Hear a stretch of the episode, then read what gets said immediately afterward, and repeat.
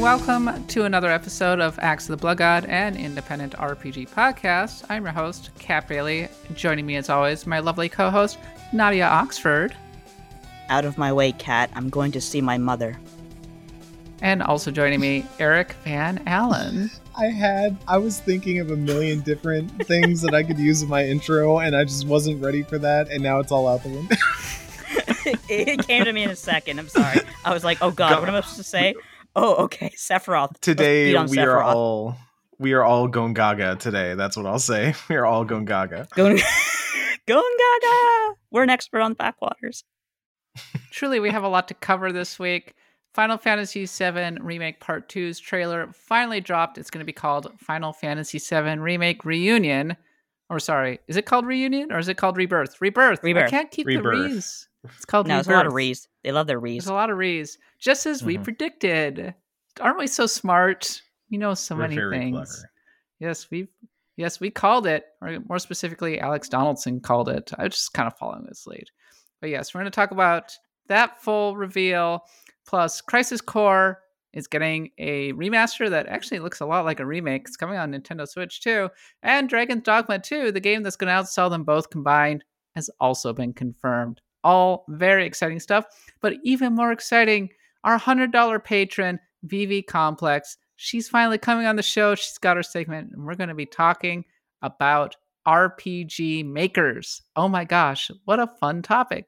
I cannot wait. So it's going to be an outrageously packed show, and that's not even including the summer of Gundam. But first, a little housekeeping. Thank you so much for your support of the show. If you enjoy the show, if you're new to the show, why don't you go give us a review on the podcatcher of your choice? We appreciate it. Raises the profile of the show. You can find me on Twitter at the underscore Kappa. Nadia is at Nadia Oxford.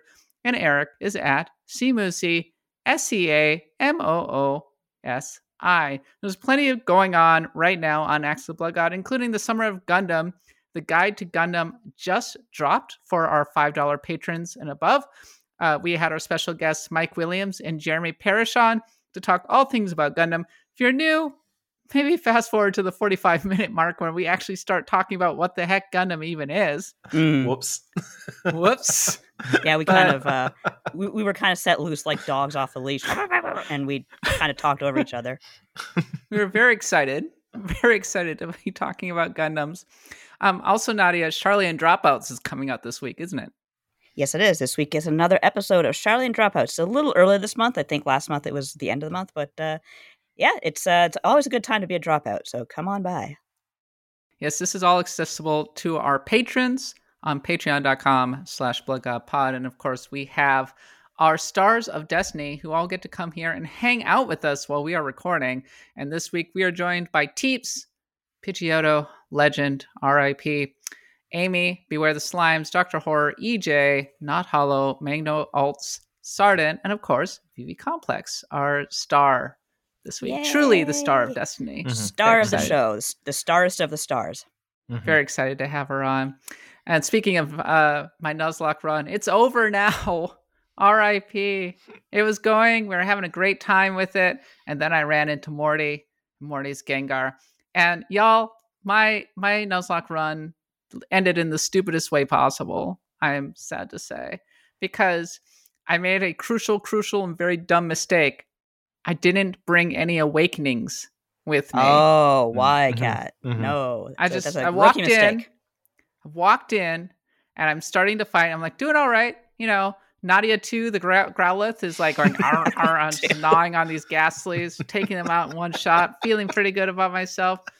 And then the first haunter puts me to sleep, and I'm like, oh, oh crap. And I check my inventory. I only have one full heal.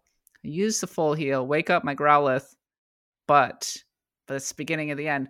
I actually got that Gengar down to a sliver of life, but in the end, they got the Gengar got everybody to sleep, and then just started Oof. using Gr- Dream Eater, Dream Eater. wiped Yeah. Mhm.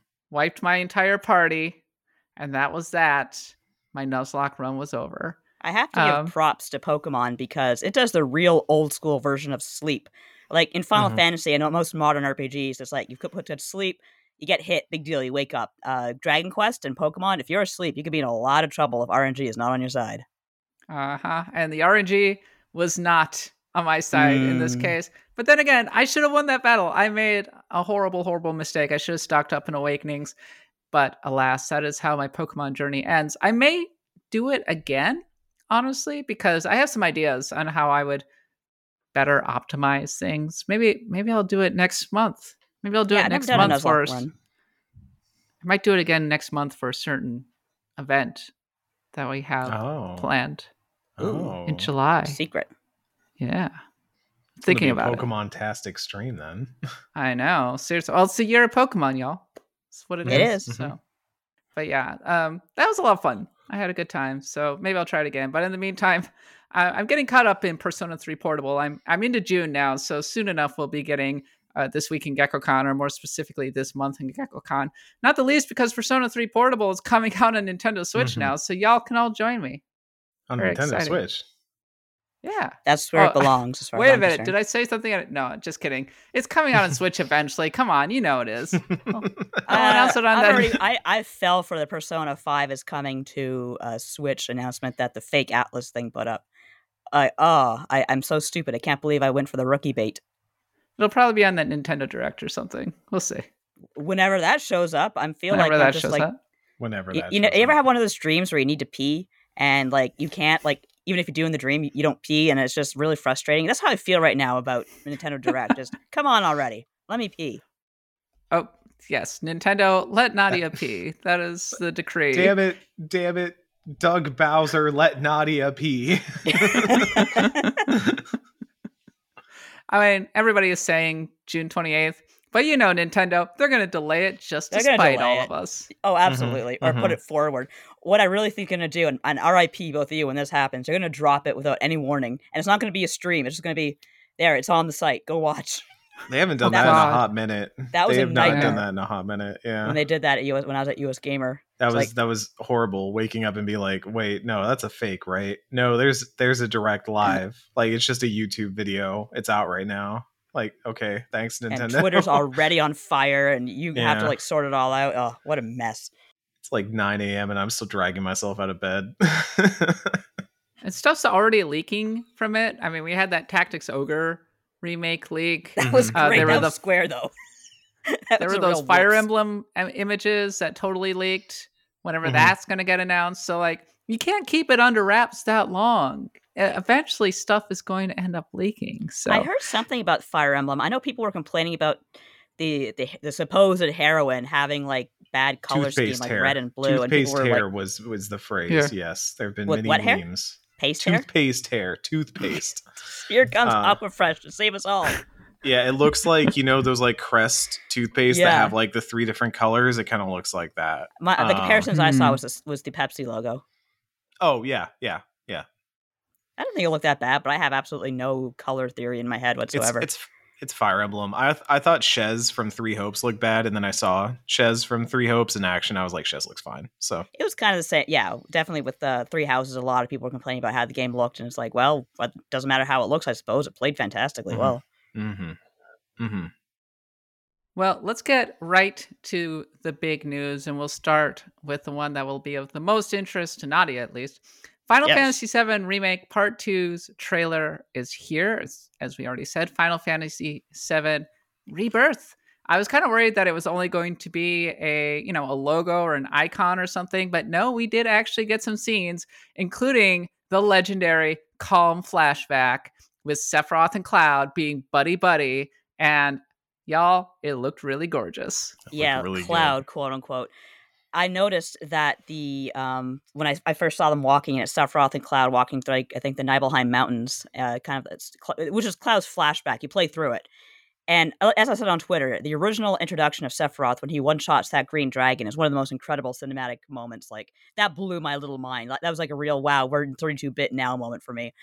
So Mhm. I'm wondering how they'll handle it in the uh, remake. Because to be honest, as much as I like remake, they did kind of ruin the whole mystery behind Sephiroth. The surprise, like you were like when you were chasing after him in the original game, and he would do things like spear that big ass snake on a on a stake, and like, oh crap, this is what we're up against. But so either way, we're getting the flashback, and it makes me wonder what else are we getting? Because most of the stuff we saw was from that flashback. So number one, how long is this actual title? Because we'll get into it, but there's going to be three parts.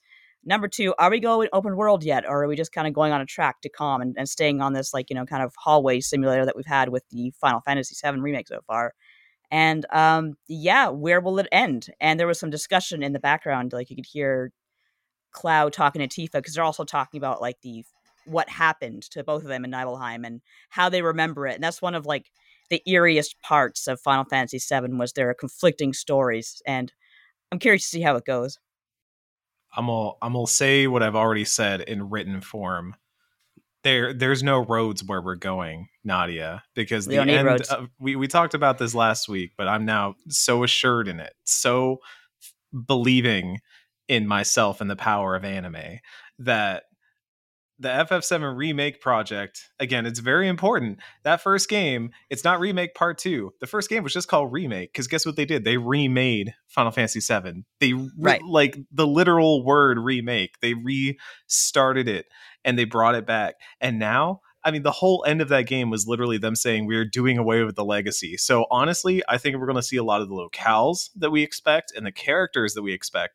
As far as what's going to happen, the actual story content of it, doors wide open. We could we could be doing whatever in this world, and there's very strong evidence to suggest that uh, we are going to be dealing with the ramifications of what happened at the end of the first game. Uh, dealing with a lot of the things that went unsaid for a long time in Final Fantasy VII, the original, as well as possibly dealing with some multiverse crazy Mhm. meta bullshit. And it's going to Oh, be definitely. great. It's going to be so good. I just like I love the Evangelion rebuilds and the way that they looked at classic Evangelion and said, "What do we do here? How do you you can't you cannot redo as Evangelion once said. You have to simply make anew and make fresh. And I'm so excited Seven's taking this route. I am like alive from this. I could run a mile. Let's go. God, I hate it. I hate it so So much. good. In Final Fantasy VII Remake, Eric, there was this door, and this door had a chain Mhm. on it. And on that door Mhm. was a sign, and it said, Nomura and Nojima bullshit. And Remake spends the entire game pulling that chain away, bit by bit, link by link. And at the end, they just rip it off, and that door bursts open, and out comes Genesis and angeal And that guy from Intergrade and all of the Dirge of Cerberus crap. It's all coming out. Just giant Bring it. deluge. Bring it. Bring it. It's horrible. angeal is great. Uh, Crisis No. Core is great. I, Angeal's fine. Angeal's fine. I agree. I look. Final Fantasy VII was a good story, and there's such a thing as good simplicity. Final Fantasy VII was not a simple tale, but I mean, in, in its own weird way, it managed to be, you know, more efficient. And then they just kept piling stuff on, piling stuff on, and trying to tell this definitive tale that incorporates all of the compilation stuff while also going full on into meta nonsense. It ruins the original story. It They're does. not trying to tell the original story though. And that's the thing. the, original, story, was great. Still exists. new story's and it's not still good. there. It's No. still there. No, I think the new story. I think the new story like great, and- story. I think a lot will come down to how it's acted. And the first game, the acting was fantastic, and the characterization was fantastic. And if they keep that up, they can throw whatever meta nonsense they want to me. Because I love characters like Zack. I love characters like his, his relationship with Aerith. Like to me, it's like my one of my favorite ships ever. So I'm good with it.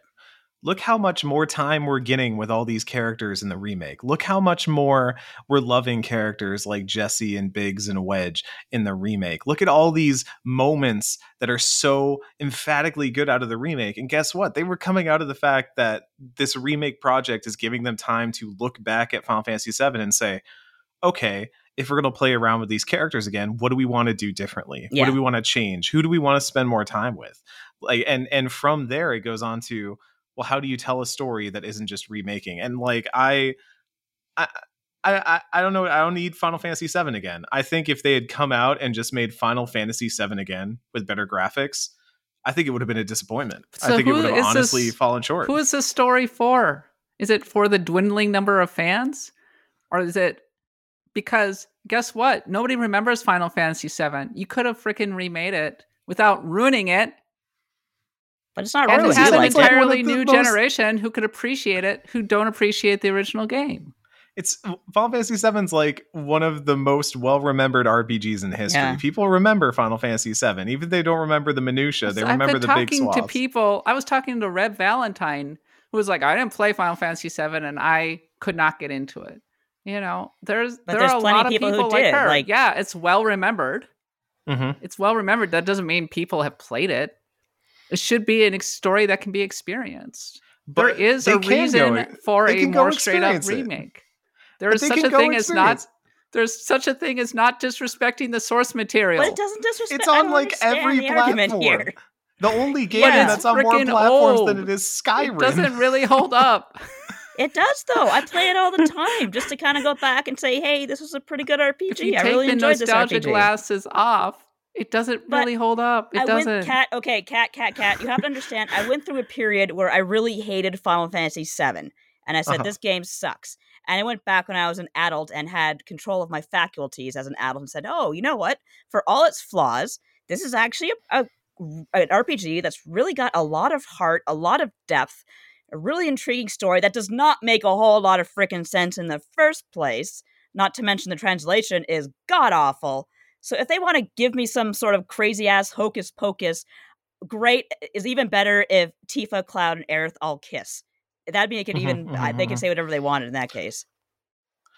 And now Zack's back, so Zack and Aerith Zack's can kiss. back, it's perfect. baby. Zack's and then back. Tifa can kiss Aerith, and Cloud can fan go do whatever. Who cares about Cloud? Get Pure Cloud out of fan fiction nonsense. I care about Cloud. It is. It's all it's fan- gorgeous Square fan Enix fiction is nonsense. fan fiction but- nonsense. here's here's the thing. Here's the thing. If Final Fantasy VII, if you took base Final Fantasy VII and just gave it shiny new graphics, is that all it needs to to hold up? So because you, I do don't you know think why that's Final what people Fantasy want. is not relevant anymore? It's because of Final Fantasy VII What? remake stuff.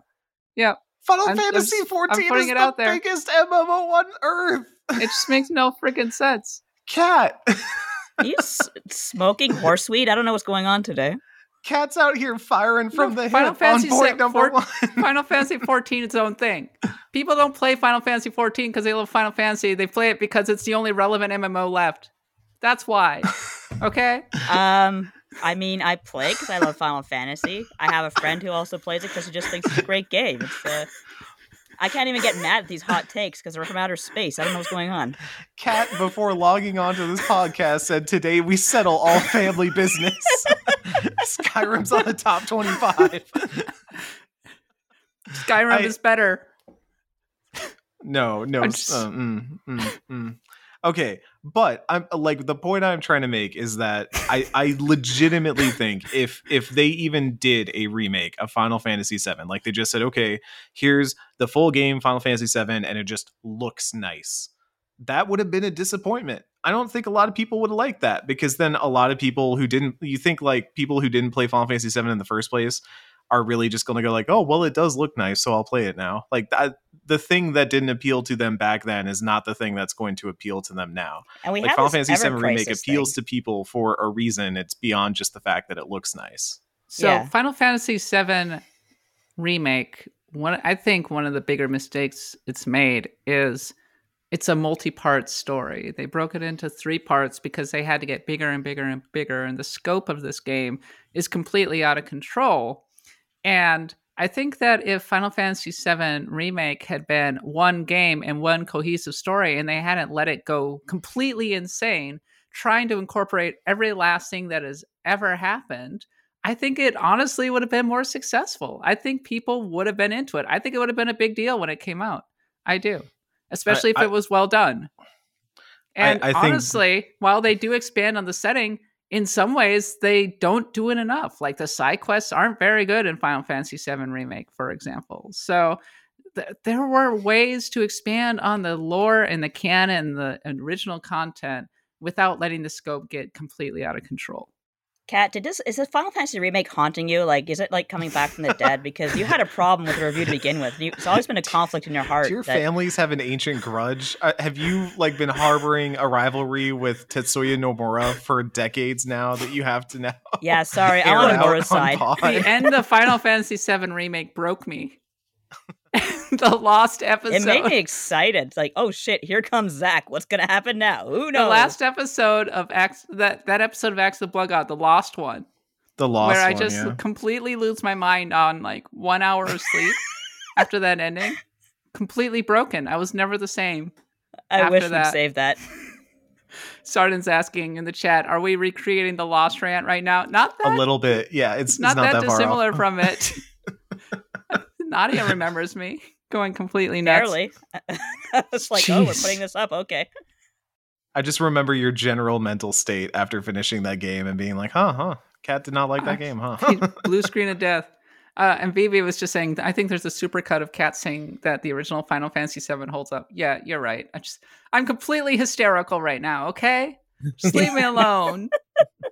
Kat Just crazy. Bailey Queen of the Whispers. I don't know what that means. Oh, I get it now. Oh, god damn it. Um, Ah. yeah, yeah. The the Whisper Queen is here. Um, All right, let's talk about Final Fantasy VII remake without arguing about it. Um, so yeah, it's going to be in part uh, three parts. Apparently, part 3 is Mhm. already underway. mhm. Um, I think it'll be done this decade, and I say this without This being a hint of yeah. facetiousness. I think it'll be out by 2026 thereabouts. Mhm. I, d- I do think this is actually going to happen. yeah, It's going to be yeah. done. Uh, it will have been wild that this game will have, series have been going for like six years. Um, I will be ready to put it put a rest to it when it's over. Um, yeah, like what else did we notice from the trailer? Out of curiosity. I mean, there's there was the line that caught people's ears. I think was Tifa saying something about an imposter. Um, that one jumped out at me immediately. Um, obviously, they're playing with some of the imagery of Aerith and and you know, the idea. You know, in remake part one, it was already kind of theorized that Aerith knew what was going on, had an inkling of things that were happening, that things were a bit amiss, a bit different, and so is there potential that Aerith knows what's coming, or Aerith you know, we might avoid Aerith dying completely? Um, I'm personally very interested to see what happens now that Cloud and Zack are alive at the same time. My my freaking kingdom for a scene where Cloud fights Zack and we get to play as Cloud or Zack. Oh. Honestly, I mean either one. Flip back and forth, pull like an MGS two or like uh, End of NieR Automata. Like have some fun with it. Like let's do this. Like that's what Yeah, I'm. I too for. enjoy fan fiction. It's good. It's just good.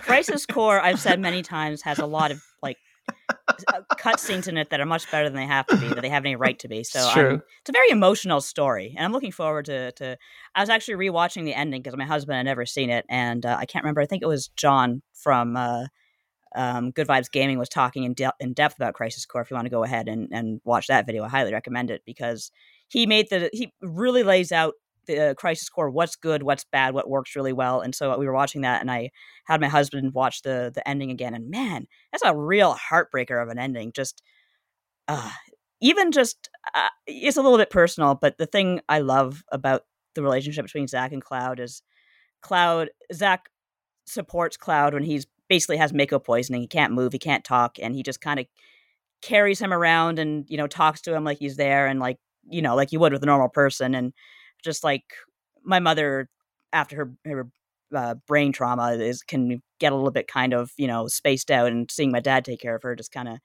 when watching that those scenes again it's like in a new Mhm. context it's like oh that that really does hurt a bit but Mhm, that's uh, that's life baby mhm. It's uh, I, I, I'm gonna start fights in here. This, that's just where I'm at right now. I um I I love the idea, Mango, of Zack like No. getting involved. And also, like, I don't think it's going to be a Zack No. saves Aerith. I think it's going to be a situation where, like, Zack and Cloud being alive at the same time is very confusing for everyone. Obviously, causes some problems for Cloud, which might lead to them clashing swords. But, like, I, I do think there's going to be some interesting stuff played around with there. I don't know if, I mean, it would be cool if they killed Cloud. What if Cloud dies? I absolutely can't deal with that. Like Cloud in his soldier uniform, no, not his soldier uniform. Sorry, his regular ass Shinra. I could not hack soldier uniform. Uh, that just makes my heart melt. He's looks like such a, a sad puppy dog in that, and he he doesn't even want to go home. He gets so embarrassed.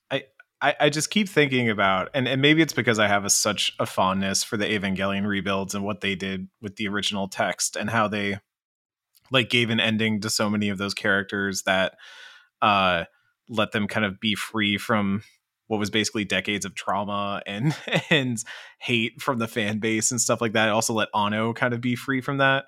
Uh that being said, I don't want to look at it too flowery because we don't have the same situation here of like the the same person carrying it forward. This is a team like Nomura and stuff are working on this. And so I do think there's a level of interest in what having a new team and a new fresh perspective on this is and what that means for the story. And I do, I, I'm not completely flowery about this. This could go off the rails. I used to like Kingdom Hearts at one point, and then Kingdom Hearts 3 happened. And so Kingdom Hearts 3 could happen here too. But I have to say, uh, um, I think that the certain person will stay will will die still because their whole point is the Jesus allegory. They sacrificed Hmm. themselves. Er, They knew exactly what they were going to do when they The walked game's into that called forest. Rebirth. You think Yeah, about all of the different meanings that's going to have. Who's going to be Jesus? obviously, Is Sephiroth yeah. going to be Jesus? Are we going to nail Sephiroth to the cross? Zack is re- Finally. Zack is Jesus. Zack is yeah, Zack, Zack is Jesus. Yeah. and and the character who dies in Final Fantasy VII is also going to be reborn. That's why it's called Rebirth. Just like they did know. remake, remake your fate. I like Mhm. that Nomura was like, I will tell you soon what these titles make. I'm like, okay, Nomura, we figured it out like th- two years ago. Jesus. Yeah, yeah. I all I'm saying is like I, I like that there's not I, I think again if this was just a case where it was a three part Final Fantasy of just telling the same story again, it would not inspire fervor. It would not ins- it would not be interesting. It would not be an interesting work. So There is honor in a really well done remake that stays true to the text of the story, but also manages to expand it. To send it flying off the completely off the rails while trying to incorporate all of your other nonsense, like just ruins it. It so so how far is how far is too far then? What is the ship of Theseus Well, line? on I this? don't know. Uh, just basically introducing ghosts that completely change the story. I don't know. The ghosts are not changing the story. The ghosts are trying to keep the story the same. Yeah, it's the party I'm that wants Ghost. to change their story. Go ghosts. Let's go. I understand the Queen of Whispers thing now. Yes. You play the original, and then you say to someone, if you like the original, because it's still a good RPG, especially with the Switch and uh, the remake kind of uh, quality of life stuff, play that. If you like that, here's an alternate telling. It's as simple as when I say to someone, okay, if you want to play Final Fantasy IV, play it on the PSP, play the original top down, and if you like that, play it on the DS. It's a totally different experience, but it's its own experience, You, and, and you they both what? work You really know what well. show really whipped Yamato twenty one ninety nine, an anime that took the nineteen seventies anime about a ship journeying across the stars to save Earth, and it was very faithful to the original material, but it expanded on it. It did add new characters. It did reimagine certain things in a more modern context, and frankly, one thing I really enjoyed was that it had a much more modern outlook. However, the structure of the story was still largely the same. So just because it stayed within that structure did not mean that it had did not have freedom to be able to work within that structure. Final Fantasy VII Remake is blowing up that structure. I have no idea where it's going to go. It's it's a sequel and not a good sequel. Oh, you don't know that yet. I don't know that yet. we are getting Ever Crisis, which is kind of the getting Ever remake Crisis. that the very vanilla remake that, and I actually think that looks great because I love the idea of the overworld, quote unquote, being kind of still kind of chunky sprites, and when you go into battle scenes, they're a lot more refined, like you get in the Final Fantasy remake, and I think the, the style clashes just a little bit, but it does call back to the original game, which was like, hey, here's the really blocky overworld sprites. Here's in battle where things look, you know, you have more than six polygons and looks pretty cool. The only thing that bothers me is on mobile. Uh, it should be Yeah. there's no point even saying, well, maybe it'll come to Switch or whatever, because God, this is Square. Who knows? It reminds me of World of Final Fantasy 15. The the like Oh, the little- the Wii one. version. Yeah, Yeah, yeah, maybe I, Yeah. maybe I got that mixed up with World of Final Fantasy, which was also World like Final that kind of Fantasy, different game. But yeah, Final Fantasy 15 Pocket Edition was what they yeah, it was like the retelling of it, but with like a different battle system and, and art style and stuff like that. Yeah. Um, I don't know. Like I, I, I just can't stop saying it. Like I'm excited by the fact that I don't know what's coming. It could be Yeah. whatever. It could be anything, and that is more exciting. It could even be me. Final Fantasy VII. gra- it could even be Final Fantasy. Yeah. That'd be Um, great. Word for like, word. Granted, I don't have a lot of the the love for the original that other people do. I respect it for what it was at the time, but I think like as a text, it's fine. It's not the best Final Fantasy. It's not the worst Final Fantasy. It's it's somewhere. It's it's in the middle. what for me. the flaw in Final Fantasy VII that you see? The original story. I just think that the characters aren't that compelling. I think a lot of the cast is not that compelling. Final it's a Fantasy very VII cloud remake centric is built story, on Final Fantasy VII. The only reason but it that Final spends Fantasy more VII time might with be those flawed. characters. the reason it might be flawed is because the localization was bad, but that's something you can fix in a remake. but but it didn't spend like any time with the characters like jesse biggs and wedge were all just also rans in that cast like they just showed up and then died and i didn't really care they were them. Lovely within that wonderful little eight hour mission. Mhm, and mhm. when their story ended and the story expanded its scope, they st- their deaths had meaning. Mhm, mhm. It did. And and remake, mhm. I mean, cool. You, you're gonna bring them back, I guess. Sure. I hope they might have a larger role in the story, but the point was that they had a role to play in the first act, and they didn't. And then the story got bigger than them.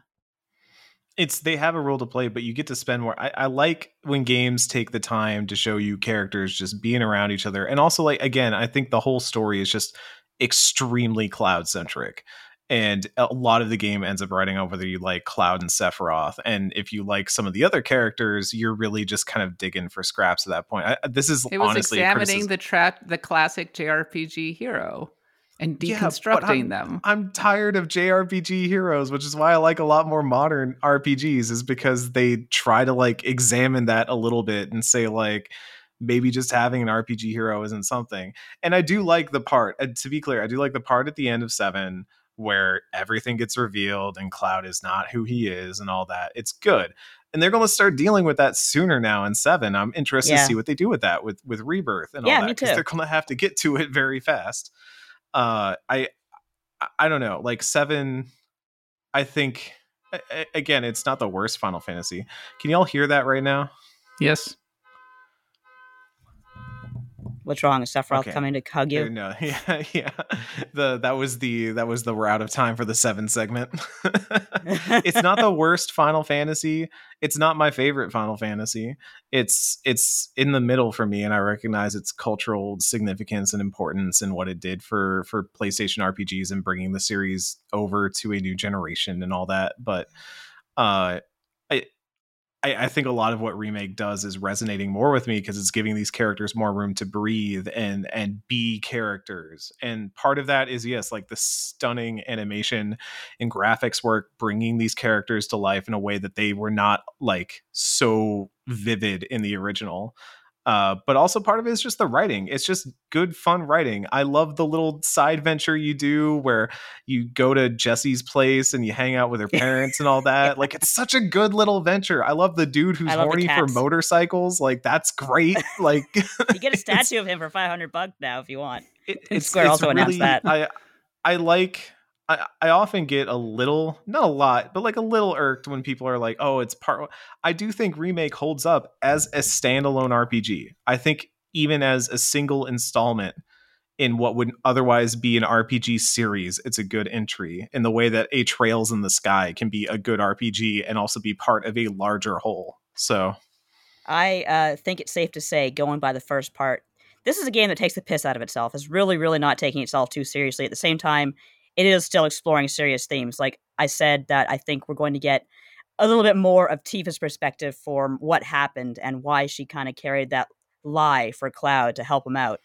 And uh, I'm I'm looking forward to that. But when you go back to the first game, it's like, I mean, Cloud had an orgasm from a hand massage. Like it's just mhm, he's such an mhm. idiot, and I love it. And that's the fact that they went back to dork ass Cloud, who's still extremely appealing. I like that. I like the fact that they're not so important that they say, okay, we got to have tough guy, Kingdom Hearts, Advent Children Cloud here. Uh, speaking of just off the rails, very quickly, we were talking about the Ever Crisis and the costumes.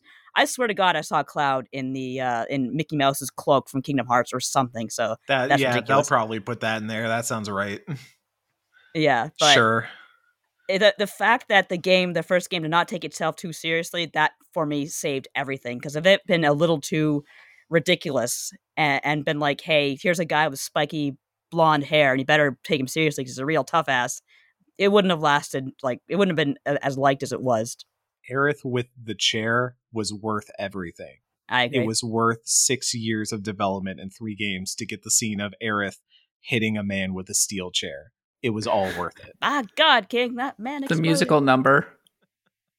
The whole the musical, number, was incredible. it's all worth it. It's that's what I'm saying. Remakes I- look, got I- great moments. so I'm all over the map on remake. I, I am. I don't think there is a game I'm more conflicted on than Final Fantasy Clearly. VII remake. I just you just saw me Say. lose my mind for a solid for a solid 20 minutes, just like completely off the rails, insane, saying things. Half the things I'm saying I'm not even meaning, but I'm just crazy right now. I don't know what's going on, y'all. Nomura, you're you did like this that- to me. You're also like that music does slap though. oh yeah, no, it's an incredible soundtrack. The battle system's really good. It's absolutely Mm-hmm. gorgeous. It's so much fun to play in 60 FPS. I absolutely adored Intergrade. Um, Mhm. yeah, no, I just, there's a lot to love about this game. Not the pacing. The pacing's pretty bad, but we got we're already 40 minutes in, so let's just keep on going. I gotta edit this shit, man. Spare me. Crisis Core Crisis Core is getting a remaster. That's the one that's going to be called Reunion. And a few items. It's going to have new 3D graphics and updated environments and a new UI and rearranged score. It's fully voiced. Uh, looks like uh, it's being called a remaster, probably because it's going to probably follow the story and the structure From what I of the tell, original yeah, pretty it closely. looks pretty close to the original. Yeah, but this one, but I, I don't know. It looks more like a remake to me. It looks really nice, doesn't it?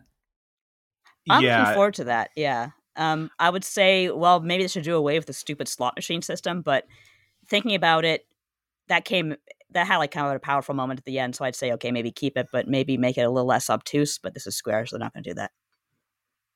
Yeah, I I'm frankly surprised they're calling this just they were very specific to be like it's a full remaster and I was like this thing looks really good for a remaster, but I guess the original Crisis Core also looked good for its time because I was going back and rewatching some cutscenes and stuff and I was like, wow, this did look really good for a PSP game. Uh so overall I'm very. Uh, it's also coming to Switch. Like that was the other amazing thing. Yeah. I was totally expecting this to be Hooray. like a PS4, PS5, PC, but it's coming to like every console and PC, which is pretty cool. It's coming to Xbox, which is very funny because remake and and rebirth are not going to be on Xbox. So poor Xbox, Xbox we got fans. Crisis Core. We, We we got it. Look, You they got Persona. Crisis They're Core. still winning. Yeah, the Persona did stuff was a PS5. bit of surprise.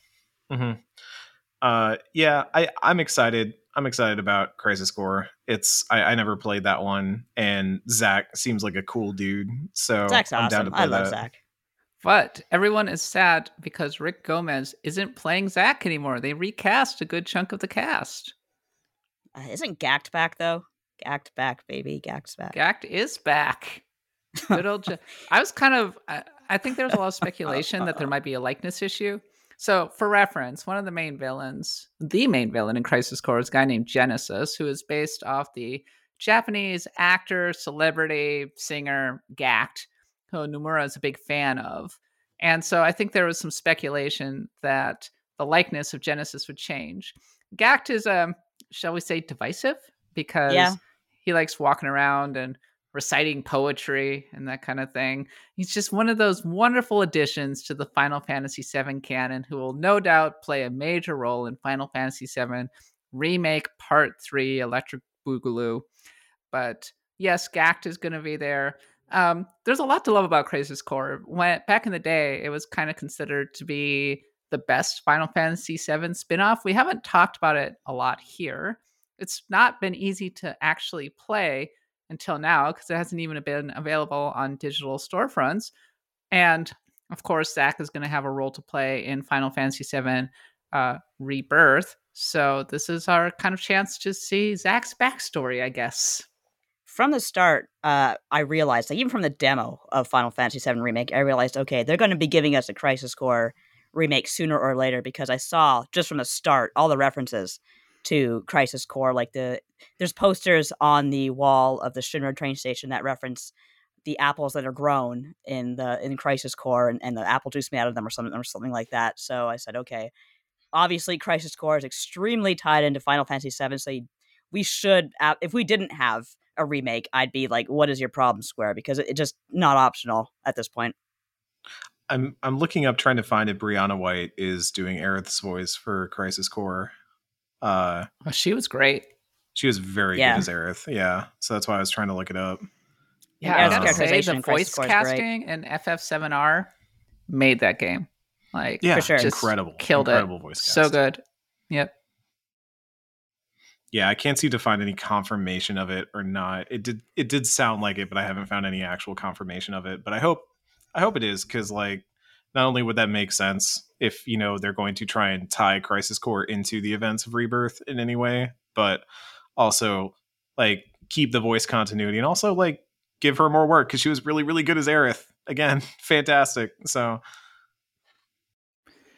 yeah, I'm really looking forward to the Crisis Core remake. I will be interested to see how it looks on Nintendo Switch.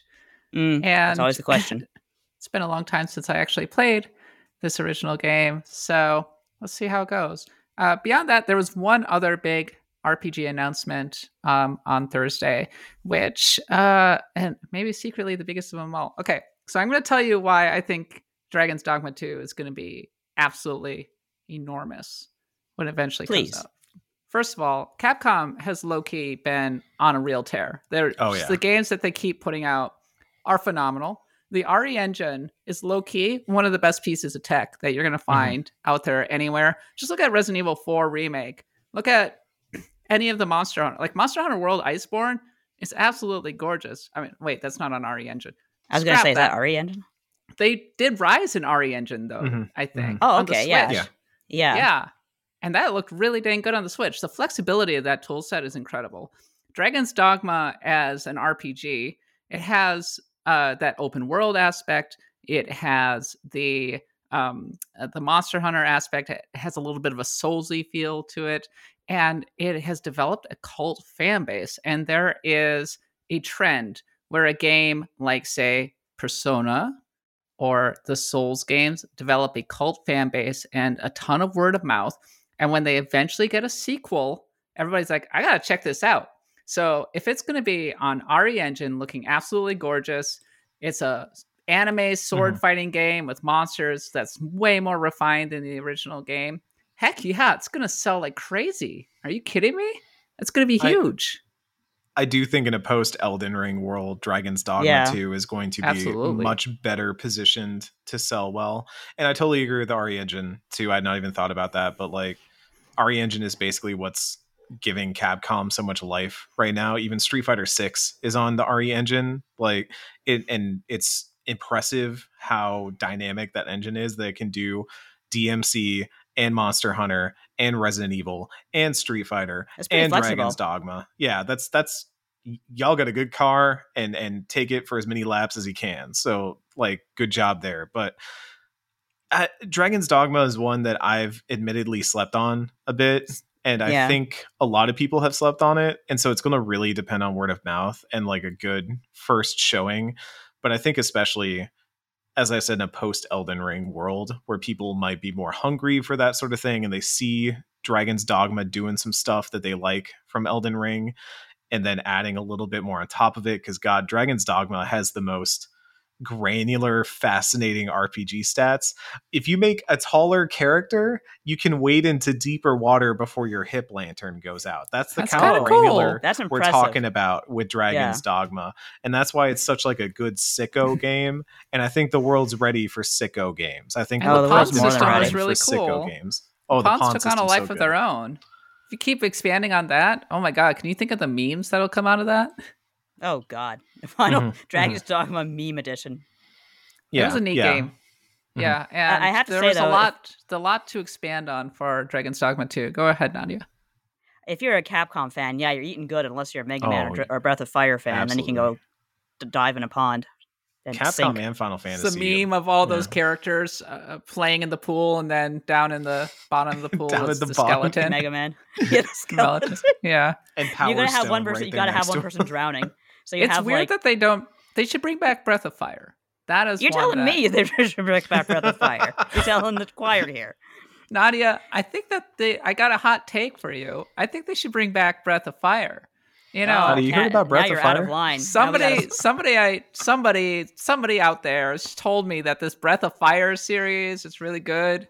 I don't know who they are, but I don't remember who. But you know, it's just when you think I've of that meme, hearing. when you think of that meme streets. mentioned about the pool, it's like you have Monster Hunter holding up the kid who is like uh, Street Fighter, and then Mega Man Mhm. is drowning, and I think it's Breath of Fire at the bottom. No, no, no, no, no. The the one at the bottom is Power Stone, and then below the pool is Oh. Breath of Fire. No, I think I mean, Power I Stone's think- really dead. I think Breath of Fire has a better chance of coming back before Mega Man.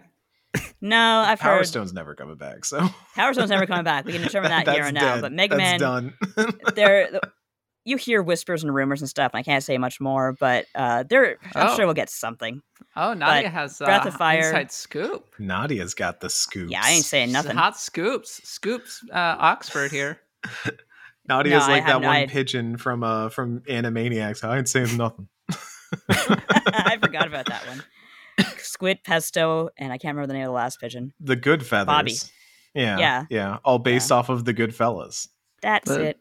The 1991 Scorsese film that Mhm. randomly got turned into a short on Animaniacs. Yeah. Yeah.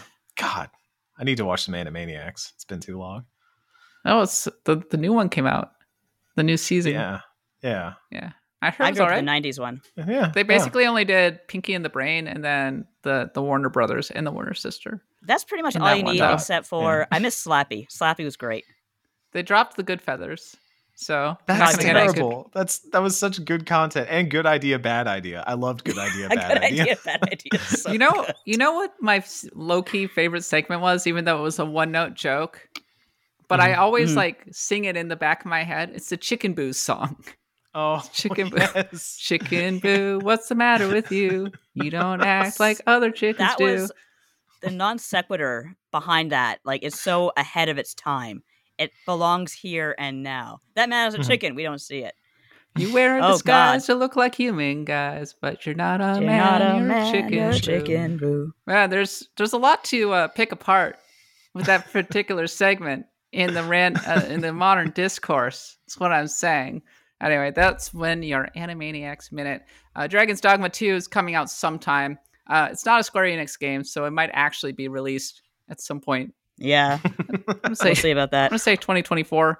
Itsuno's uh, Itsuno's working on it again. Yeah, He yeah. generally knows how to put out a game. So Yeah, I'm looking forward. itself. I'm Yeah. really looking forward to this one. It's one of my most anticipated games already. So, all right, it's now time for a series of random encounters.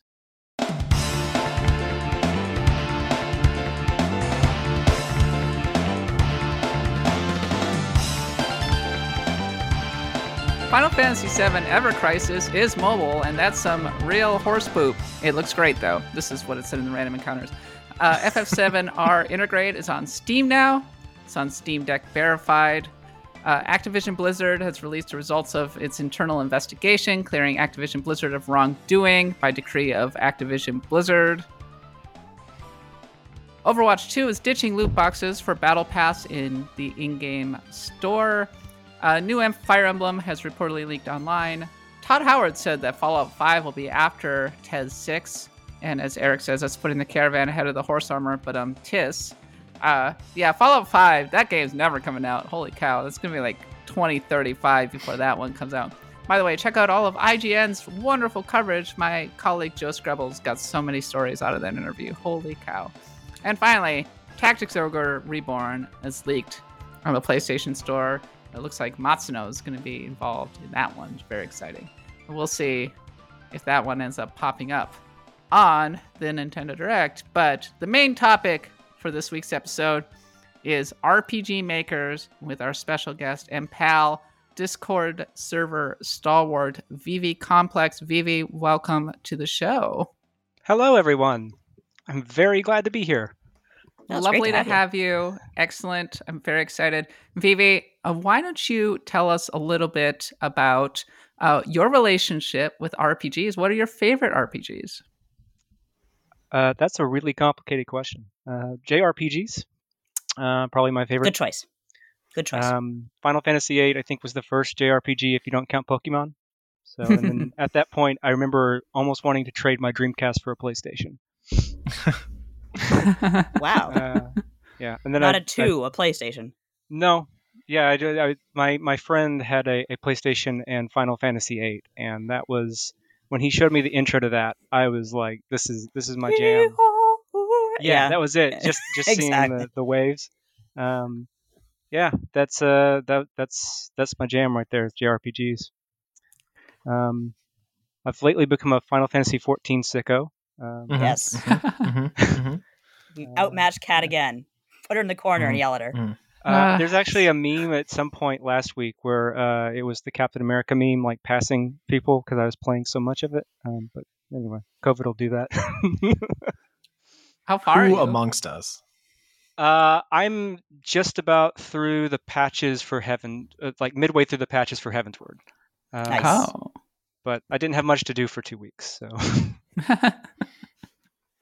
well, we are talking about RPG makers this week. This was your suggestion, Vivi, and I'm curious, what what about RPG makers really interests you? Um, I've always liked the idea of like making an RPG. Like, uh, I've always wanted to to to make my own game. Um, and before I, I actually had a, like a Dungeons and Dragons group. That was kind of my my intro to doing any kind of game design. Um, and so I guess off and on for I guess maybe 20 years, I've I've played with those those tools um, just to see what I could make. Uh, and along the way, kind of learned how to do some coding and like coding logic and Mm. um, so it's actually had a, a pretty good impact on my life. Um, but I, I also like how bizarre they can be uh, because they, they don't just make them on PC. So that like Enterbrain has done like several different iterations, but um, for whatever reason, like they've been on PlayStation. Yes. They just released one on Switch, Mhm. um, and uh, yeah, some of that stuff is just it's just bizarre that you find it there. Um, so I've always kind of enjoyed that. when I think back to RPG Maker, to me, it's still something that is on the PlayStation and people are using it to make their own RPGs. Like, I know it's on computers, I know it's far more advanced than it used to be, but to me, it's still that kind of clunky but really charming interface that people use to make, like, of course, back in the day, we all had dreams about making fan games, and there was nothing in the way of drag and drop or anything you could use that was simple. And so no one, of course, knew how to code. So it'd be like, hey, let's make a Mega Man RPG. Who knows how to code? Not me. So you would like, if you knew how to use RPG Maker, you would have something. And again, it started out quite primitive, but it's it's come a long way. Like not just RPG Maker, but programs kind of spawned off the idea. Like that's you're getting games like gosh, like Undertale and whatnot Mhm. made on these incredible programs. It's like my childhood dream come to life. it's it's amazing like the breadth of what can be done with RPG Maker and as one of the noted indie RPG enjoyers on here. Like RPG Maker games have kind of always been on my radar over the years. And it's it's true. There's like a lot of ones that you see on the store are very like we use the built-in assets and threw something together and here it is for five dollars. And there's a lot of those out there. There's also a lot of middle ones that start to fool around and then you get like the really really lavish ones like omori which is coming to consoles this week was an Mhm. rpg maker game and that's a massive amazing project uh it's a really cool and interesting tool that i think also like other freely accessible game dev tools like flash and things like that does end up having some connotations with it as well like some asterisks that we'll talk about at some point.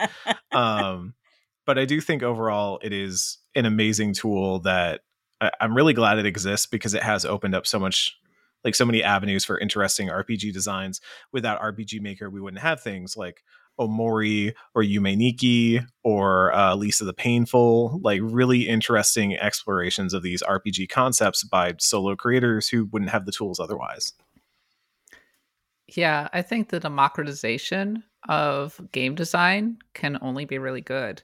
And in that regard, um, RPG Maker was sort of ahead of its time because back in the 80s, of course, you had folks who were just making games, but you know, generally you had to be a really good programmer and that kind Mhm. of thing to really be able to do it. And RPG Maker, in many ways, started to bring being able to make games uh, to the masses. And now you're seeing much easier use uh, to use tool sets from like Unreal Engine and that kind of thing is giving more and more people the capability to be able to express themselves in this kind of interactive media. But when I think of um, RPG Maker, I always think of Barkley's Shut Up and Jam Gaiden, which is Mhm. possibly Mhm. one of the greatest names ever in Mhm. video game history. I, I don't think the sequel ever came out. Like they are still working on it. The last time I checked, uh, it started out in RPG Maker 2003 and moved on to uh, Game Maker 6.1. But that game would never have happened in the traditional ecosystem, but it happened because of RPG Maker. And frankly, I'm grateful. For Barkley, shut up and jam. Gaiden. yeah, yeah. Mhm. Mhm. But you just spent a whole half hour trashing Final Fantasy VII Remake. You're like, you know what's great? Barkley, shut up and jam. Like sometimes you sometimes you find the gems where you- where you you don't expect them. That is I'm, true. I'm sorry. Are you trashing Final Fa- uh, Barkley Shut Up and Jam Gaiden? I've never I- even I played it. I, I had a cousin who, who forced me to play Shaq Fu, and from now on, I will never touch any game that has anything to do with basketball. they and made, not they made an classic basketball video RPG games- sequel to that too. They, I know they did. That's the worst Look, part. it- this is not Shaq Fu. It is a satire of games like Shaq Fu and Michael Jordan Chaos in the Windy, Windy City and JRPGs in general. And as a satire, I think Barkley's Shut Up and Jam Guide Gaiden is very successful, It's unlike Final Fantasy VII Remake. Went off the rails. How can we accuse Final Fantasy VII's remake of going off the rails when we have gone into the stratosphere, Kat Bailey? I'm sorry, I like Final Fantasy VII Remake. I promise, I the, do. the discourse is bleeding over into the RPG Maker segment. I just I do. Vivi, I, I'm gonna be curious about your take on uh, Final Fantasy VII Remake right now. Do you I, have a I I'm so excited for the, for the for the new one. Uh, That's the uh, way. I love what they did to to the end of the last one, but I loved Final Fantasy 13, and the end of Final Fantasy 7 remake was Final Mm. Fantasy 13 Part Four. Oh boy, oh boy, oh boy. Mhm. Oh my god. They they even raged against Fate. Mhm. Mhm. Yeah, Uh, you, but- you but gotta really rage against the- fate. The, the, the, the key thing in that live stream was the, the, the clock with the with the, the sword the Buster sword Ah, Oh. yes. Somebody Uh, buy first- that. because for me, that was the point at which the live stream I was watching uh, switched to English subtitles, and so it paused there for a while. Oh, okay. So, so I, I heard- that was what what it was. I heard clock and thought of Stranger Things right away, and I was like, "Wait, Vecna was in that?" And I was like, "No, okay, no, we're good." I have a um a, a quick RPG Maker story to, to tell. I think I've told it here before, but I, I I absolutely love it. I once reviewed an RPG Maker game where it was like called Nether Novel. It was supposed to be a parody of Undertale, and it was just like the most slapped together thing. I don't know why they sent it to us to review, but I was just laughing the whole way through. And just like this generic ass RPG dog, I talked to it, and it says to me, "Anyone who doesn't think that anyone can play guitar is the best song on Pablo Honey can fuck right off." And to this day, I never forgot that dog telling me about like this is the only good Radiohead song. that that dog's And got just- Radiohead takes. That dog had major Radiohead takes, and and like I was saying, it was a generic ass RPG dog. It had like the most doofy ass face, like a go- like, I know it was like a, a Labrador Retriever or something. No expression, telling me to f myself because I didn't know Radiohead as well as he did. Mhm, mhm. I'm sorry. I'm so confused right now. Good. I Nadia don't know went on a going on. journey, and some people grabbed Nadia's leg and went out the window with her, and then some people are still back in the bedroom and going, "What just happened?" I, I think that's a thing though with RPG Maker games though, because when Mhm. when I um when I really took a, a stab at trying to make a, a like a real like kind of just project like a side project, it was an RPG based on Virginia Woolf's To the Lighthouse. Oh, very beautiful. quickly had an Eldritch Beast pop up, uh, like midway through the opening Mhm. cutscene. Mhm. I don't think you can make an RPG Maker game without doing something silly like that. No, absolutely. Yeah. At least once.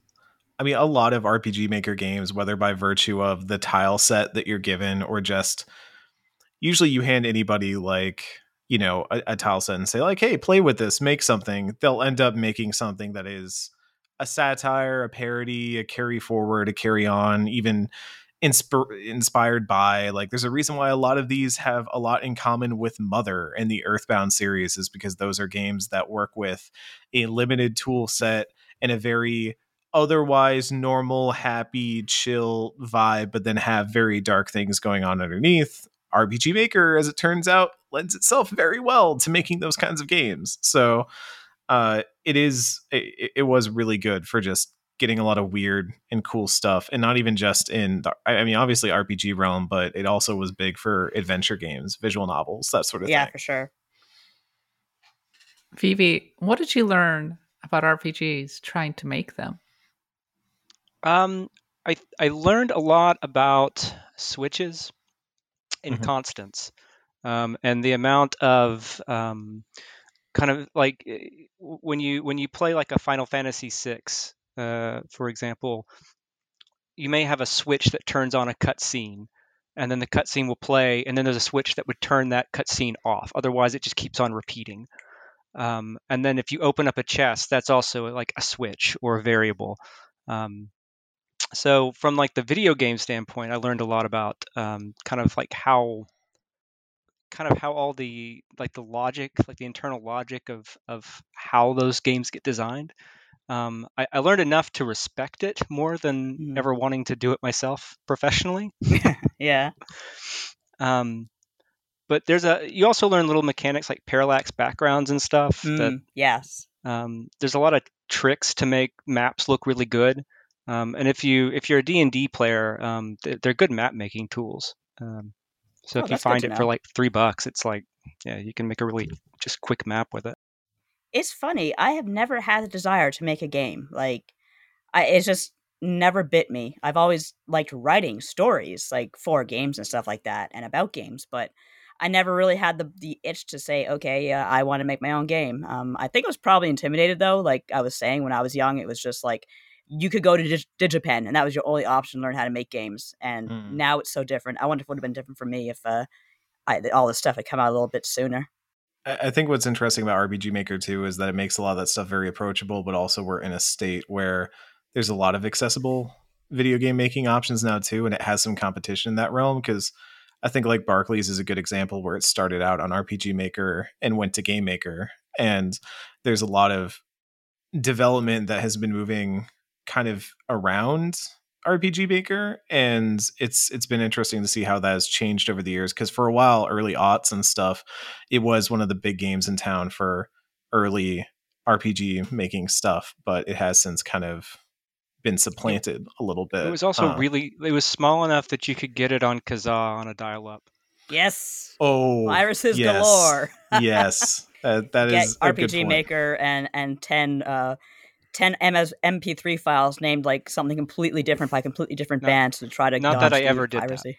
of course not. not that Nobody anyone did. here is experienced with that things of that nature but uh yeah like it officially came out in 2005 on on pc and, and 2000 i think on playstation but uh it was it was around the internet well before then yeah for sure. I am looking at some of these other notable games. Uh, Lisa the Painful, I think we talked Mhm. about when we were kind of making the new top 25 RPG list. Mhm. Yeah, I think Eric brought it up as one of his picks. yeah it is one of those games that is only going to come out of an rpg maker place where a dev can really explore like i said at the time it is like a painful rpg to play it is almost an rpg that detests the player at some points like really puts friction on the road in, in places where rpgs would normally make you feel more powerful. This one makes you feel less powerful the further you go and really really just lays it on in a way that is very discomforting but because you had this format where someone can do that and also not necessarily worry about commercial constraints either. I hate to say it but like if you're making something because you want to make it and not because you hope it, it will sell well and you also want to make it opens up a little bit more room for you to make something that maybe is not going to facilitate a happy relationship between you and the player let's say it that way uh where where you have a little bit more room to create that friction and that uh animosity the interesting gameplay situ- situations like lisa the painful can come out of uh not that i'm saying that every rpg maker dev hates their player but Only only most of them. It's willing to it, it- it opens up a little bit more for people who say like what if i want to make an rpg that puts more blockers in what that puts more trouble in that that makes it a more difficult experience at times than your average rpg and lisa the painful does that There's also Humaniki, which uh, our old colleague, long departed, went up Katie. to Apple Heaven. Mhm. Uh, Apple Heaven. Mhm, The rest mhm. she was always talking about Microsoft Hell. Humaniki. That was one of her favorite games. yes incredible game very I, very pl- I had no idea what I was doing, but it was had a very haunting atmosphere. Mhm. I remember that much about it. One Shot is a really good one. yes That I yeah. didn't actually know One Shot was made in in RPG Maker until uh, I, I I was doing research for this episode, Mhm. and I was like, "Holy crap!" Because they do a lot of like really good lighting work on that. Mhm. Vivi, when you made your game, did you like have was it all default or did you customize any sort of Oh no, it was all default. I found every one where like like like every one that kind of looked like um uh, it popped out of whatever generic anime I could I could find. Like there's one that looked kind of like um um Edward from uh, Full Metal. and okay he was yeah of yeah course. that one was used like religiously. And then I, when I was watching some videos of other like fan games, that one gets that that one character sprite gets used over and over and over. Yeah. Generic anime hero 10. Um, they let you actually make your own little generic anime um character now, uh, where you can like do your own like faces and stuff. oh but- interesting Yeah, but they all look like the dude from the the knockoff Edward from Full Metal Alchemist. Doesn't matter what Okay. you do. yeah Dollar yeah. Store Edward. I was gonna say like recent game maker tools like uh Playdate's Pulp, I think it's called, has have tools like that where you can you, you basically have like boxes where you can do your own pixels and things like that so you can personalize a little bit more while still having it be kind of drag and drop ish because that's always the hard part right is like i think when you add visuals when you add that visual element and it's easier to see directly what the things you're doing are turning into it, it makes the game making feel a little bit easier a little bit more approachable versus like i'm typing a bunch of things into code and hoping the thing i want it to do pops out on the other end that'd be great if it does That'd be great. fingers That'd be a big help. crossed I mean, that's what's really great about it because you can, if you're not like a, a code, and I'm not a coder um, by any means, but um, I, I understand the logic of coding because of those games, putting in the Mhm. switches and the and trying Even to come up with dialogue to know. trees. For sure. Like even the basics of coding, I think everyone should know. I don't know a damn thing, but these days they try to teach kids like, okay, here's the basics, and something like making your own game through a uh, a drag and drop uh, maker can really help with that. I mean, Nintendo brought out their own. What was it? Garage? We uh, uh, I almost game called it Yeah. Wii Garage. game maker garage or something like that? Game like Maker that Garage. Yeah, I don't know if it's any good, but it's uh, something for very small kids to learn how to program. Like, sure, was that the one great with like cardboard? No, No, yeah, that that was was Labo. labo Okay.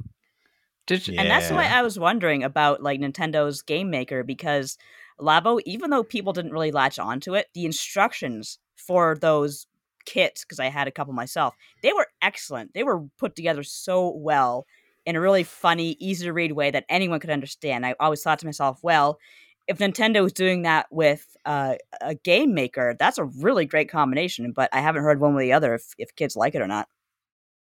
There was, I, I, I yeah, it kind of came and went, didn't it? Like It kinda did. everybody was like, oh, that was kind of fun, and then everybody stopped Like talking about it. Both both Labo and Game Builder Garage. Yeah. yeah. Mhm. Um, as for uh, RPG Maker, there was one for the Nintendo Switch that came out a few years ago that was considered to be a very stripped back version of RPG Maker. I believe it was called RPG Maker MV. Uh, the most recent one, I believe, on Steam is RPG Maker MZ that you can find over on Steam. Have you ever tried that one, Vivi? I haven't done MZ. I got MV in preparation for this podcast because it was three dollars versus fifteen in an Humble Mhm, Bundle sale. mhm. Hmm. Um, but as a, what I know is that it's MZ is just MV, but it's a little bit newer. There's like some different plugins or something that it uses. Yeah, that's the that was the thing with the Switch version is that there weren't really any plugins, but in this one, the plugins will um, help you customize your experience quite a bit more.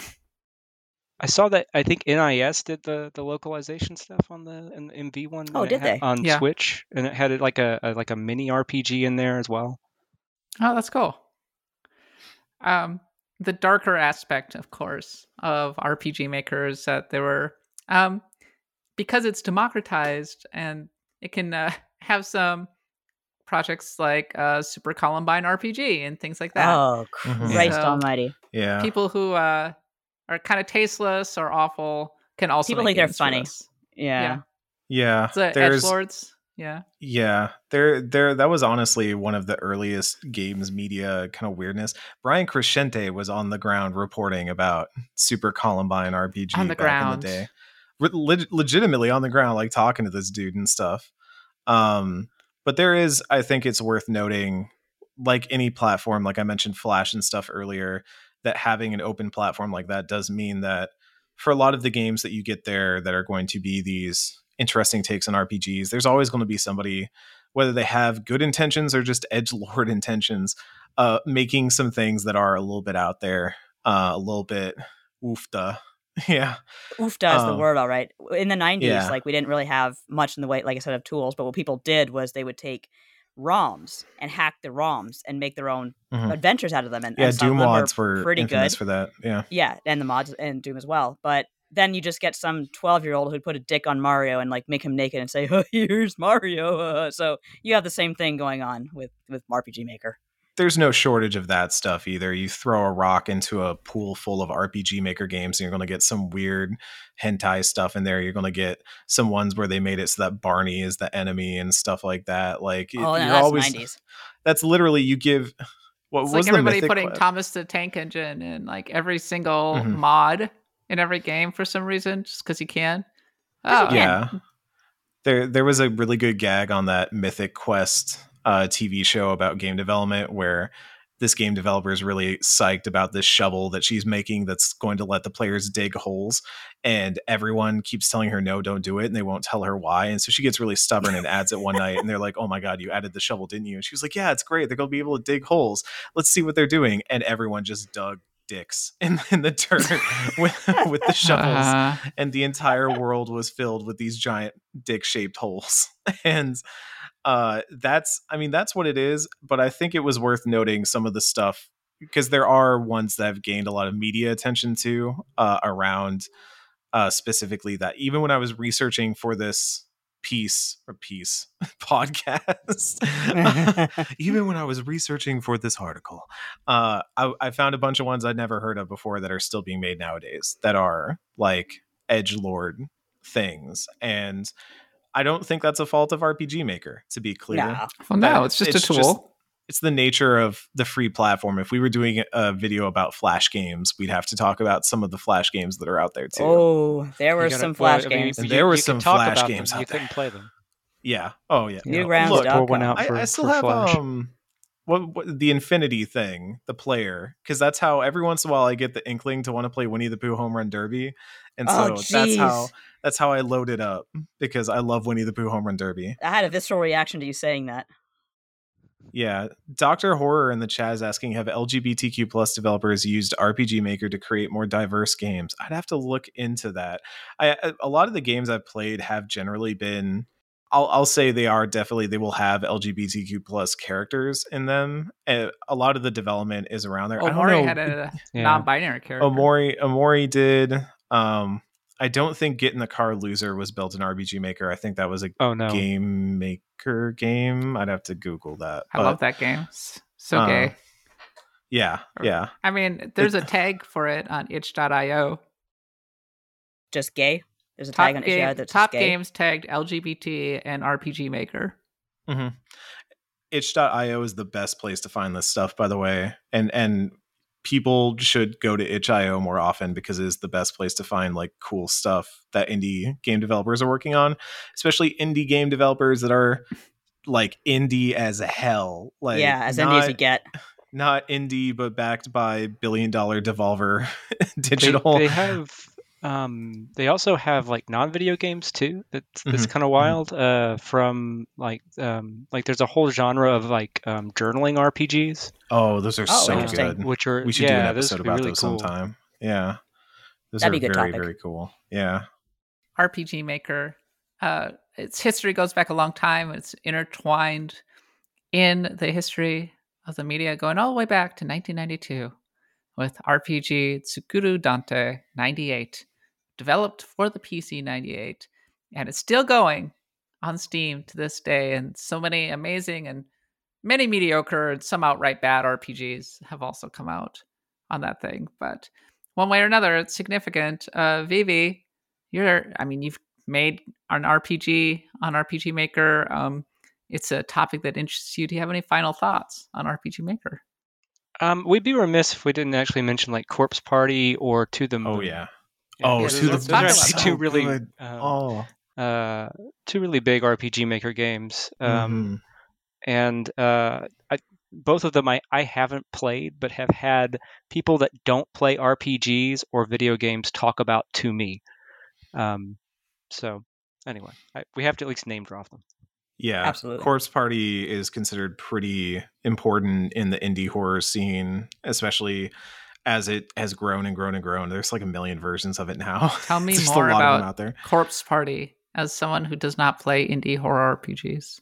the The basis is it- it's a very basic setup for a horror setting. A bunch of kids go to a school, uh, do some Ouija board shit, and everything goes wrong. Uh, but it was it, it was one of those games where somebody was clearly very ambitious with what they wanted to do in RPG Maker, and it left an impact because of that. The same way that Yume Nikki, uh, we didn't really talk about Yume Nikki, so let me give you like the short on that too. It is about a girl that is trapped in her room and can't leave her room, but when she goes to sleep, she dreams, and the dreams are what she explores, and it explores a lot of really interesting topics through that. Um, and to the moon is I've never finished it, mostly because it makes me extremely depressed every time I play it. Oh, Because no. it's about I, I'm I'm going to Steam page this just to make sure I get this right. Uh, because it has It's been psychological about like, drama. yeah, it has been about like five years since I last opened it. So, um, it is about two doctors who, uh, go into the heads of patients before they like breathe their last. So basically, it's like a San Junipero type thing, uh, and give them kind of a chance to fulfill their dreams in you know before they die die and so this one is specifically like an elderly man and they kind of go into his past and his dream is that he wants to go to the moon and you kind of figure out why things happen in his past that never came to be and try to re- redo them and fix them and it is I, every time I play it, I get I'm getting sad thinking about it right now. like I'm legitimately trying to hold back some emotions right now because it is a heart wrenching game, but it is very good and has resonated with a lot of people for a lot of reasons. So I, I do think if you're looking for RPG Maker games to play out of this, I think One Shot should be on your list Yeah, because one that's shot's great. it's a great one. Omori is a great one. Uh, to the Moon is a great one. Corpse Party, I'm going to say, is a little bit. Look and read the Steam description before you jump in because it's very much like, oh, we're in another world where there's like big, gross, grody monsters and stuff like that. And if that's not your vibe, just you're good. You can play other stuff. but if you like horror, if you like nasty, scary monsters and stuff, there you go. You got one. All right. That was our RPG Maker topic. Thank you so much to Vivicomplex for sharing it with us. And Vivi, we're going to keep you on the show for a little You're bit trapped. longer Oh, great. as you you can't get away. As we continue on to our ongoing segment, our new ongoing segment, the summer of Gundam.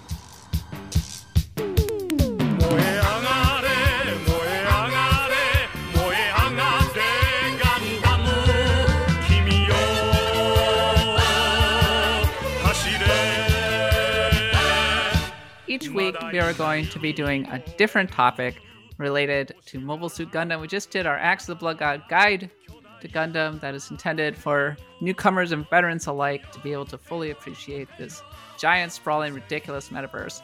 One thing that we didn't talk about as much during the summer of Gundam was Nadia and Eric's homework. Nadia and Eric, how you doing? How's your progress to Gundam going? Well, almost finished. Uh, what do you call it? The uh, uh, the re uh, the origin. Which, Yes. And Mhm. going through it, it's like, man, Char is a scary ass MF. I'll tell you that Mhm, much right now. He's the kind of person who. It's probably not spoilers to say this, but this is really emphasized in the origin. Like he's one of those people who is extremely charismatic and charming, and he will use you in two seconds flat and throw you aside. Because I'm Mhm. watching his interaction with Garma, and it's like, oh, this this poor gay boy just has no idea what's coming to him, and he's he's being led like just. It's actually heartbreaking to see because I didn't really uh-huh. even know Garma that well. Like through, we all know what happens to him quite quickly in the original Gundam, but It's he just shows like- up and then Shows up. meets his fate. I do love though that there's scenes where like you have like this is like a lot of this takes place in a military academy, and everyone's like kind of dressed up and they have their boring ass you know blonde hair, brown hair, and here's this guy with this you know anime ass. I'm a protagonist. I'm going to die. Purple hair. Like oh, your fate was sealed the moment you were born, child. But I'm really enjoying it. Um, I He's actually the think I baby of enjoy- the family. He is. It's so sad. I like him. I like. I like him. I like Garma. How about you, Eric? Uh, so right before we started this podcast, like the thing I did right before I got on was I finished watching uh Mobile Suit Gundam 3 Encounters in Space. Space. Uh that whipped. That was so I good. agree. That It's the was strongest of the movies by far. It was Yeah. really, really good. Still, like, I think my overall takeaway from the 0079 movies is even as a person who has not seen the show, it definitely felt very rushed and certain things I would have liked to have a little bit more room to breathe out. Like, uh, does Amuro love Lalah or are they just like bonded by telepathic love? No, no, he's totally got a thing for her.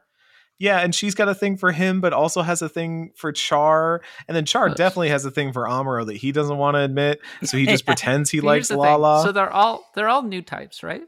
yes. And one of the things, so the, the the the definition of new type in Gundam is very hazy.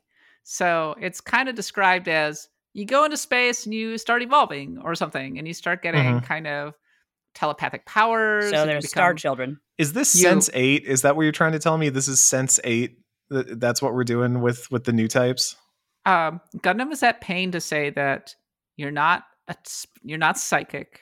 Okay. and you are not a and it's not a synonym for being an ace an ace pilot what it means is that you have empathy like increased empathy with other people Mm. you feel a greater sense of connection when you're all in space together so what Mm. amuro and char and lalah are all feeling is connection and um, it is there's Sense that Okay. kind of a pivotal scene where you know amuro is calling out to the rest of the white base crew yes. Right. Oh, Yeah. so good. So good. really great right yeah Mhm. that's that's the whole new type thing Okay. in a nutshell later on they're like yeah you're a new type you have superpowers whatever but like Okay. In the original vision that's kind of what it was so t- t- i mean yes amuro has a crush on lalah but like they're feeling that magical sense of It actually reminds me a great deal of I don't know if any of you have read the Crystal the Chrysalids by John Wyndham. It's uh, very similar to that in that uh, after a nuclear war, a certain subsect of human get the power to communicate with each other over like um, through through thoughts, and it's kind of a controversial book I think in this day and age because it drives home the point that only the people with these emotional powers can really have a connection with each other and Mm. marrying someone outside of that pool is like marrying someone with like a severe disability, which is the comparison they made and has its own problems. But Mm. yeah, it's uh, it just reminded me a great deal of that. I, I was just gonna say that like I, I think the third movie was very, very good. I love that it did not pull his punches. They straight up tell a dude that he's turning into Hitler at one point. Like they just don't Yeah. even pull that punch. And he's back. like, sounds like sounds like a cool dude. I'd like to subscribe to his newsletter. that dude was legitimately like, Well, I've never read this book about this guy, but if he's like me, then we're doing great. And I'm sitting there like, wow, Gundam's writer's head balls. Like, Boy, oh I mean, it was the oh boy. seventies. It's a little Uh, bit different, but but Yeah. head, what did you think of the headshot? Oh, the so good. So here's the thing. I knew at some point in old Gundam, this is how like vague this is, but I'd seen this scene like six years ago. I just knew that at some point in Gundam, somebody floats up from nowhere and shoots through a window and takes somebody out. And I was always like, uh, when is that scene going to pop up? When's it going to make sense? And then we're like sitting there and and Kycilia is in the ship and like kind of getting away. I'm like, this looks really familiar to me all of a sudden. Why do I remember this? I see Char like floating up in the distance. I'm like, no way. And then Char's just like, say hi to say hi to your brother for me. And then oh my god, they they show it. They they show good. her just getting got. And I was just like, Char. Char, how could they do Char wrong? I don't want to watch anything else and find out how they do Char wrong because Char's great. I mm, coming out of the movies, I'm a big Char fan, and I'm terrified for how that's going to get ruined. In the, the reason he's one of the most iconic villains in anime history. He's I mean, so come on. good. No, the whole sure. the scene where he and Amuro are space fencing. Are you kidding me? That is art. It's so Yes. good. Space fencing. Yeah, the Gun- entire Gundam loves a good fencing. Mm-hmm, mm-hmm. the entire finale in A Baoa Qu is excellent. Vivi, I was going to ask, what is your relationship to Gundam? Um, I got into Gundam with Wing when it came on Toonami, Ah, and yes. Mhm. uh. I I remember uh, try, like there was a Dragon Ball fan site or something that I went to every day, and they said, well, "This Gundam thing's really popular," and uh, I was trying to tell my friends why It'll it was going to be great. Uh, and then uh, I remember I would record it on the midnight run. Uh, Ah, and uh, so I've I've done Gundam Wing. I've done all the ones that are not uh, the, the the main Gundam. Uh, so it's Gundam Ironically. Wing Seed and uh, so you've done the alternate Iron-Blooded universe, but not UC. It's always been intimidating to look at UC Ah. because when you're well when I was younger it was like oh this is old anime this doesn't look right where the, where the sharp this doesn't look right. Yeah. uh, but um, yeah I I need to watch these movies that's that's that's Mm, what I need mhm, to do mhm. The watching the movies will make you want to watch the the shows. Like I I just badly want to watch the show now, but I'm moving on to Zeta Gundam because we do have a timeline that we got to stick to. So, but I will watch the shows for Zeta Gundam. I've heard the movies for Zeta are not up to snuff. Uh, so Uh, they're very. Uh, They're they're, They're a different. lot. They're uh, they're Yeah. hard to. Con- they're confusing. Also, they're not canon because Mhm. the end is different. Yeah, so I'm I'm probably just gonna go for Zeta, the show, and just try to like speed watch so I can get caught up so we can do Zeta's an There- interesting show. Um, it's very uneven, and Mhm. the pacing is weird. Um, but also it has some of the most iconic moments in the entire series, and it has Haman, my favorite character. So, um, Haman's pretty great. She comes up a lot in the uh, origin. Is is she the the one that was married to Dagamba Gall or whatever, the big No, guy no. in the no, Okay. no, she's not in 0079. She is one more that was example. Haman. Yeah, yeah. That's one more example of uh, Char's Lolita complex, his Haman Karn. But Oh, you'll know her when you see her. She's hard to miss. But Char just Char doesn't want to admit his love for Amuro. All right, but it's going to happen eventually. Hmm. Yeah, they are kind of in love, honestly. Have- but did you see that? I, I put that screenshot up there. Did you see that space fencing scene? There is subtext, and then there's just text. All right, that was text. well, I've had a lot of people kind of going, but yeah, but like he talked a lot about like what we should watch, but like what's the order? And this is Mhm, the mhm. order that I sent to Amy because she's Gundam curious now too. I said Gundam double seven, 0079, start with that one. Mhm. Um, and then Gundam the Origin, like so then you can get all that backstory and everything. Uh, Gundam the Origin is optional, but I, I think it's worth watching. I like really, it. really I think good. it's really good. I enjoy Yeah. it very much. Gundam 0080, Gundam 0083.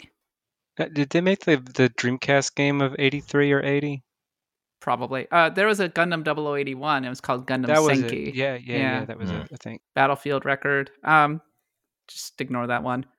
Uh, Zeta Gundam. That's after 0083. That's the direct sequel to 0079. You could honestly jump from 0079 to Zeta because Hmm. Zeta is technically the direct sequel to it. It's just that all of those others add a lot of like texture to the world, you know, a lot of history. 0083 is a direct bridge from 0079 to Zeta. So it's worth watching in that context. Also, it's Hmm. gorgeous. Oh my god. Gundam 0083 is beautiful to watch. Uh after Zeta, um, if anybody asks, I'll send you like a 10 episode guide of what to watch in Gundam Double Zeta so that you She'll don't do it, have to folks. put up with all of the Send nonsense. Send that to me. Send that to me. Yeah. I watched I so I was watching with a friend of mine a while ago. And even that 10 episodes was kind of a bit much. Uh, I'll I'll be I'll be real. Like Zeta Double Zeta's hmm, but it adds so much to the canon. Um Char's counterattack. Uh that's kind of the the finale of that particular arc. Uh, then Gundam Unicorn, which follows up after that, and then Hathaway's Flash. You could skip NT, and then after all of that, there's some other things. I wouldn't recommend watching F91. I wouldn't recommend watching Victory Gundam.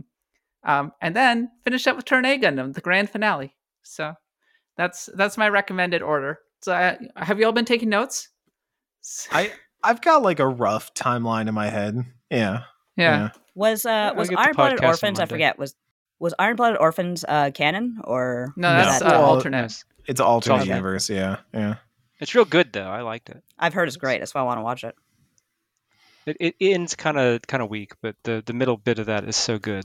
It's it's got some real moments in it, and I just like the main characters so much. The the two um, yeah, the the two boys, um, the Gundam pilot and his like leader best friend. They have and Biscuit, the the biscuit, cook. biscuit, biscuit's the reason Biscuit. to watch that show. Biscuit I love slaps the Biscuit. He's a best. cinnamon roll. Is that a dog? No, he's he's this like cook that that just Yeah. ends up Oh. becoming like part of the the Gundam military troop and basically like runs all their finances and stuff. hmm And he is just an absolute cinnamon roll. He's the best. He's he's great.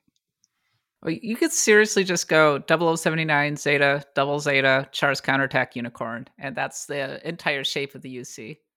Like all the rest is ancillary material, you know. So, like, but those are the essential. Like these push the story forward, kind of. Mhm. So I'll definitely Uh, be going to Zeta after I finish Char. Uh, sorry, uh, the Origin. Yeah, there's a lot of side stories and things like that, but those are those are the pillars. I want to say.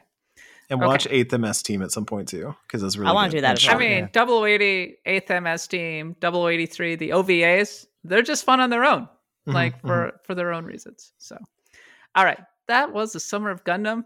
We'll be back with more Gundam next week. But now it's time to wrap this up. Nadia, take us home.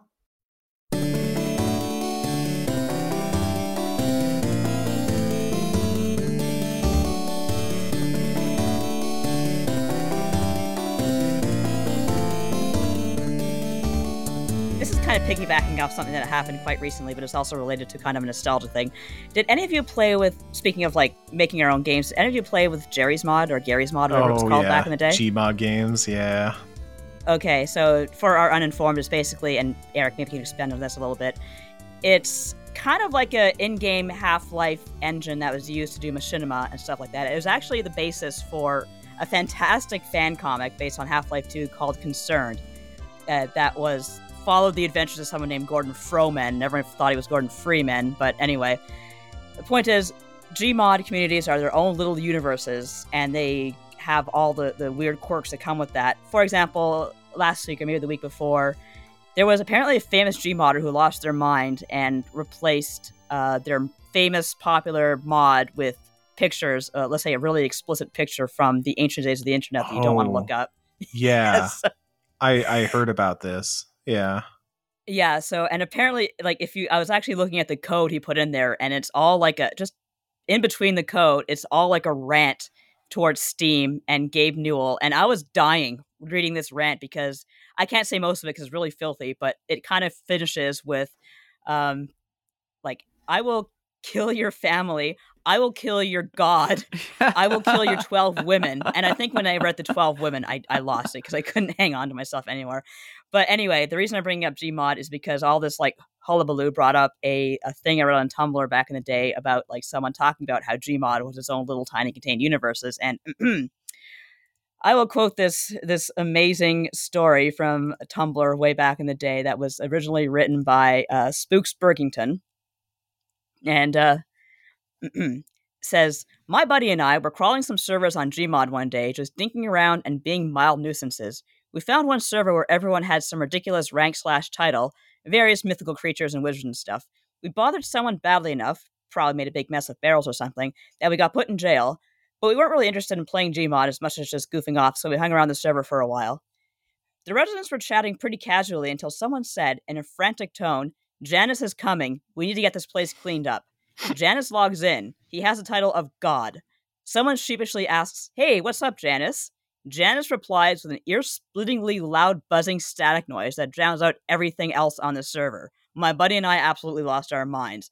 And when when I read this, or when I saw this guy had his like meltdown the other week, I said, "Oh my god, it finally happened."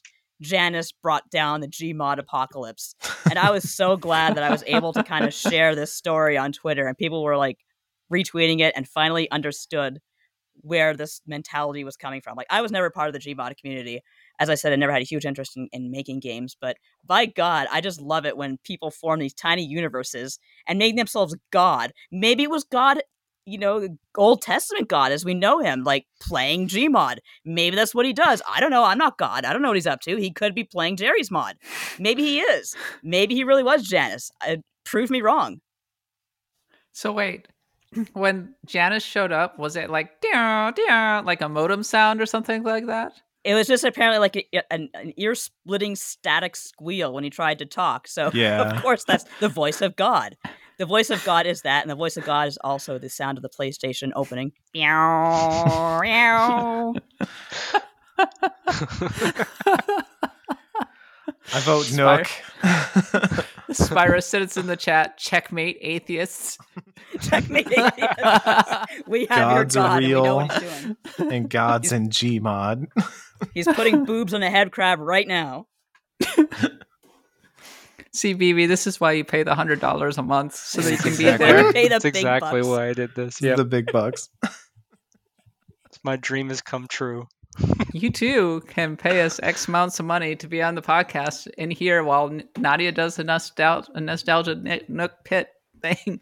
I think It's was that a a pit or a Nook? Well, when when was you brought up Gary's mod, I knew it was going to be a pit. Yeah. Yeah. Gary's was- Mod's only Naturally. hits. can only be a pit. Well, that's it for this week's episode of Axe the Blood God. Thank you so much for listening. If you enjoyed the show, once again, please go ahead and leave us a review on the podcast of your choice. You can follow me on Twitter at the underscore Katbot, Nadia is at Nadia Oxford, Eric is at CMoosie, and Vivi, where can people find you? Uh, nowhere on the internet, but in the Discord. I'm always in the Well Discord. done. Hell yeah. it's the Playing best Final Fantasy answer. 14, apparently. Yes. Friend me if you haven't. If you enjoy the show, you can also subscribe to us on Patreon, patreon.com slash bloodgodpod, which is loaded with so much special content, including the recent Summer of Gundam ac- guide from Axe of the Blood God. Also, our Pantheon episode, we recently did Final Fantasy X. Uh, Charlotte Dropouts, you can participate in live episodes. There's going to be merch coming pretty soon. So much to love about the Patreon. And thank you to all of our patrons for supporting the show. We really appreciate it. And you are the reason that we're able to continue doing this. We'll be back next week, as always, for more RPG discourse and yelling about Final Fantasy VII Remake and all of that stuff. But until then, for Nadia, Eric, Vivi, and myself, thanks for listening and happy adventuring.